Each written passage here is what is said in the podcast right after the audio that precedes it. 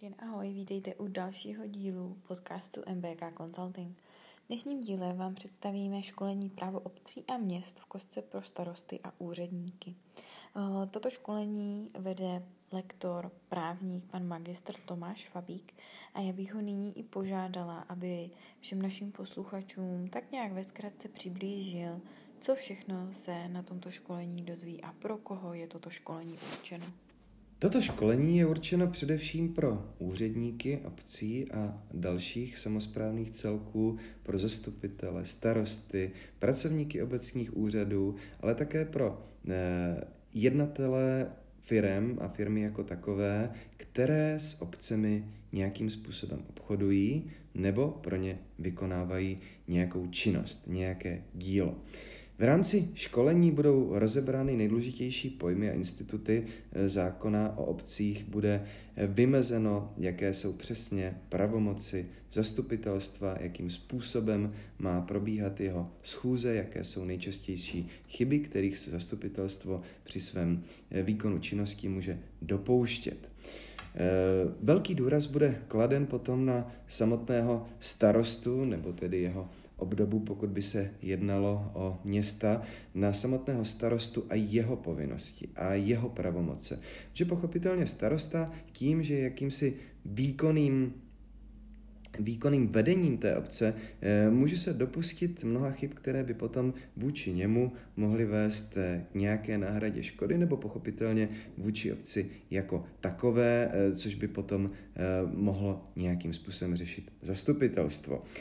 V tomto směru hm, budou zmíněny i další věci, tedy jakým způsobem vlastně fungují smlouvy, které obec nebo jiný samozprávný celek uzavírá. Tedy základ smluvního práva tak, aby starosta, který uvidí nějakou smlouvu, kterou mu někdo navrhuje, ať už se jedná tedy o smlouvu kupní nebo o nějaké dílo, o nějakou poskytovanou službu, aby se v ní uměl v základu zorientovat a byl si případně vědom některých nástrah, které na to číhají. Pochopitelně obec Obec se skládá především z občanů. Eh, občané kdy mají svá práva, nebo si alespoň myslí, že mají svá práva. Eh, bude na školení hovořeno ve značné míře právě i o tom, jakým způsobem s takovými požadavky a podněty občanů nakládat, jakým způsobem třídit ty, které jsou či nejsou relevantní.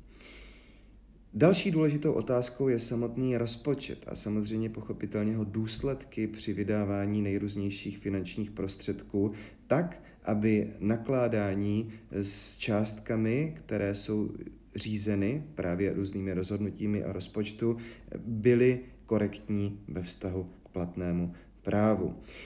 V čem se často v praxi dělá chyby, zvláště tedy na menších obcích, je samotná komunikace obce s jinými firmami nebo s občany právě v tom smyslu, že nejsou úplně jasné otázky, které se týkají doručování. E, na školení tedy bude kladen i značný důraz o tom, jak se mají správně doručovat písemnosti, ať už tedy v té své klasické listinné podobě, nebo prostřednictvím datových skránek, nebo e, v moderní podobě e, e-mailových sdělení, která ale mají celou řadu omezení, o kterých je třeba potom hovořit také.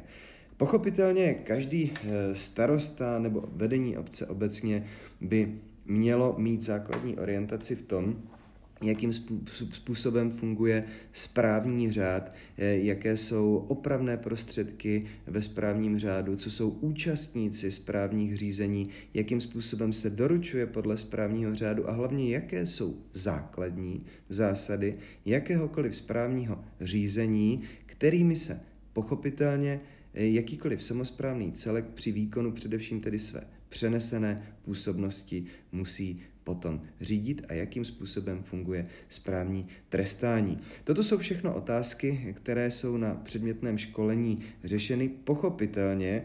Vzhledem tomu, o jak široké téma se jedná, je možno na konkrétní žádost jakoukoliv eh, z těchto otázek rozebrat detailněji. Ať už jsou to smlouvy, ať už je to vztah obcí a stavebních úřadů, ať už je to naopak fungování těch orgánů obce jako takové, Všemu z toho lze na školení přidat ještě větší důraz.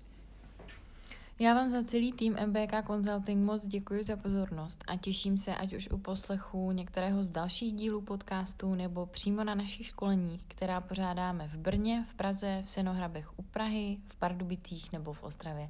Tak se zatím mějte moc fajn. Ahoj.